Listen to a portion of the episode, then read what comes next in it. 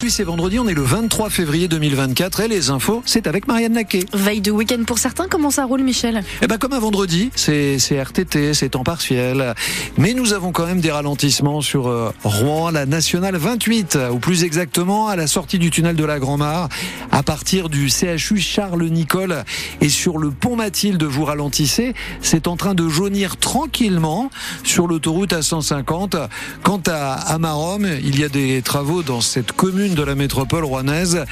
Il y avait déjà des, des embouteillages avant les travaux. Il y en a encore un petit peu plus dès ce matin. Et puis sur la D6015, quand vous arrivez sur euh, Barentin, que vous arrivez du Pays de Caux, vous allez également rencontrer du monde. 9 degrés pour les maxi aujourd'hui. Ouais, et, et 5-6 degrés ce matin, c'est plutôt frais avec un petit peu de vent. Côté météo, il y aura absolument de tout.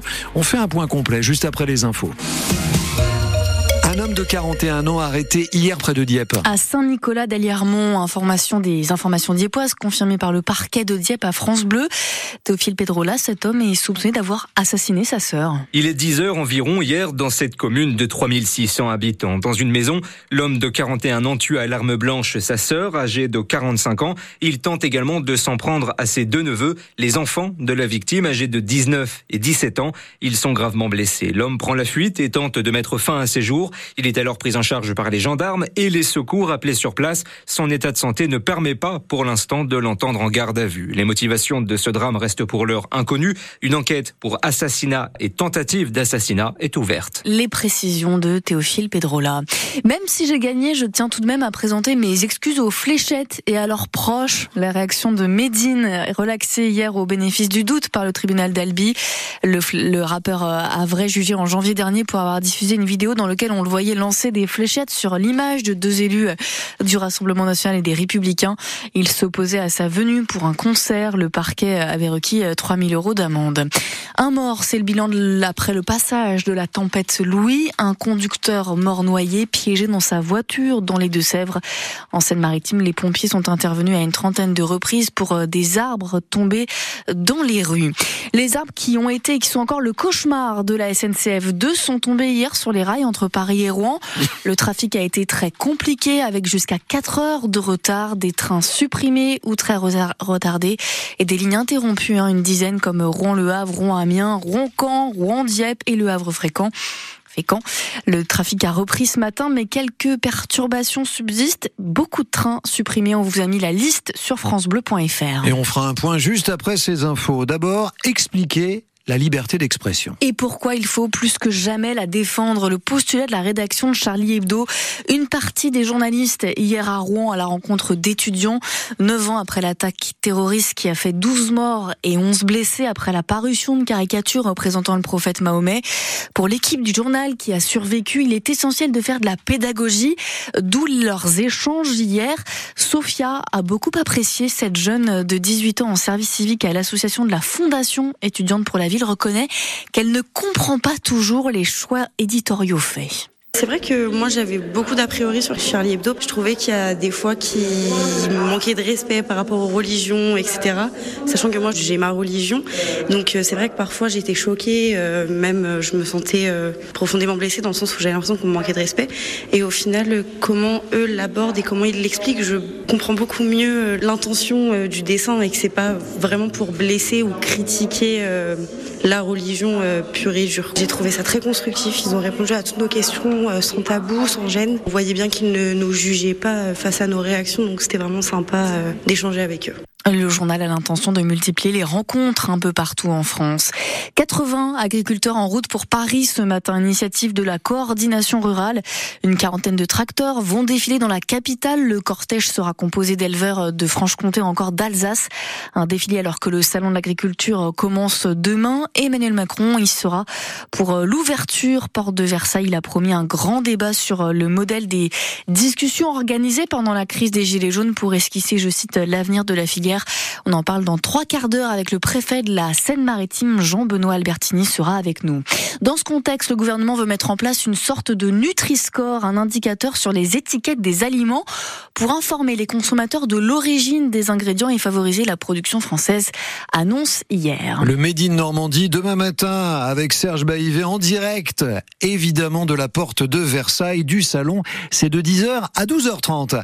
Il est 7h35 sur France Bleu, des centaines de tombes de patients, de soignants, de leurs familles ou encore de soldats. Sur l'ancien cimetière de l'hôpital psychiatrique de Navarre, un chantier de fouilles archéologiques débute ce lundi à Évreux puisque le site doit être recouvert par le tracé de la future déviation. Laurent Philippot. À partir de lundi, 10 à 14 archéologues vont fouiller le cimetière pendant 8 mois. 150 à 250 sépultures seront fouillées sur les 800 que compte le site.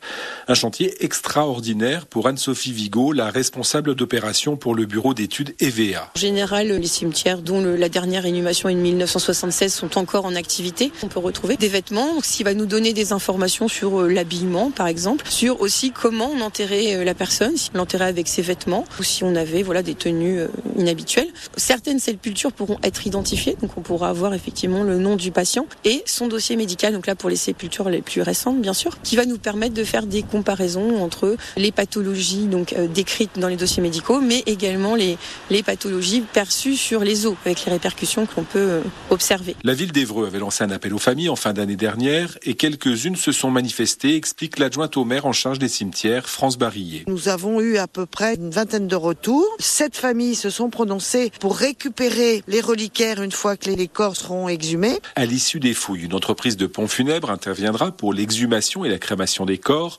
Les cendres seront dispersées dans un puits du souvenir au cimetière de Navarre en fin d'année ou début 2025. Reportage signé Laurent Philippot. Une manifestation aujourd'hui à 17h30 devant l'hôtel de ville du Havre, rassemblement pro-palestinien, mais aussi à 18h place Saint-Sever à Rouen, à l'initiative du collectif pour une paix juste et durable entre Palestiniens et Israéliens, qui vont apporter des flambeaux en solidarité avec les Palestiniens. Le ministère de la Santé du Hamas évoque 29 000 morts dans les bombardements sur la bande de Gaza, frappe israélienne menée en riposte à l'attaque du 7 octobre. Après les abonnés, la billetterie du FCR ouvre au grand public. Pour le quart de finale contre Valenciennes en Coupe de France de football, mercredi prochain au stade Diochon. Vous pouvez acheter vos billets ce soir à partir de 18h sur Internet et à la boutique éphémère du club dans le centre-ville demain de 9h à 18h. Le FCR qui se déplace ce soir sur la pelouse du Gaulle FC, club de la banlieue lyonnaise. Pour la 22e journée de nationale, les Rouennais sont 6e, leurs adversaires 15e. Coup d'envoi 19h30. Du football toujours et la sanction qui est tombée pour Daler Koudziev, le milieu de terrain du HAC, écope de quatre matchs de suspension après son carton rouge reçu contre Strasbourg en Coupe de France. Il a déjà purgé deux rencontres. L'international russe sera donc disponible le 10 mars contre Toulouse. Direction Bordeaux pour les Dragons de Rouen ce soir. Match en retard de la Ligue Magnus. Les hockeyeurs rouennais sont premiers, les Bordelais sixième. Quatrième, début de la rencontre à 20h15. Plus qu'aujourd'hui et demain pour sauver des poules. Celle de la ferme de Saint-Sauveur des Malvilles près de Goderville dans le Pays de Caux. Plus de 900 animaux destinés à l'abattoir ont été récupérés par l'association Poules pour tous. Prix 5 euros l'unité, 25 euros pour 6 poules rousses âgées de 18 mois. Ce qui veut dire qu'elles pourront encore pondre pendant 3 à 4 ans. Donc c'est une bonne affaire. Et puis enfin, on connaît les noms des deux Normands sélectionnés ah. pour représenter la région à la finale du concours du meilleur croissant. Gros enjeu. Ce sera Marie Kubrijanov du lycée professionnel Rabelais d'If et Mathéo Chico du centre de formation des apprentis de Val-de-Reuil. Cocorico. Voilà. le dire là. voilà. voilà. Le concours, ce sera le 2 et le 3 avril. Tant que c'est pas le premier. Et c'est la championne du monde 2018 catégorie viennoiserie qui va arbitrer, Michel. On connaissait Chico et les Gypsies. On aura Mathéo Chico et ses croissants très bientôt, je l'espère, sur France Bleu. Nous, on est prêts pour les dégustations. On est, on est, on est prêts. On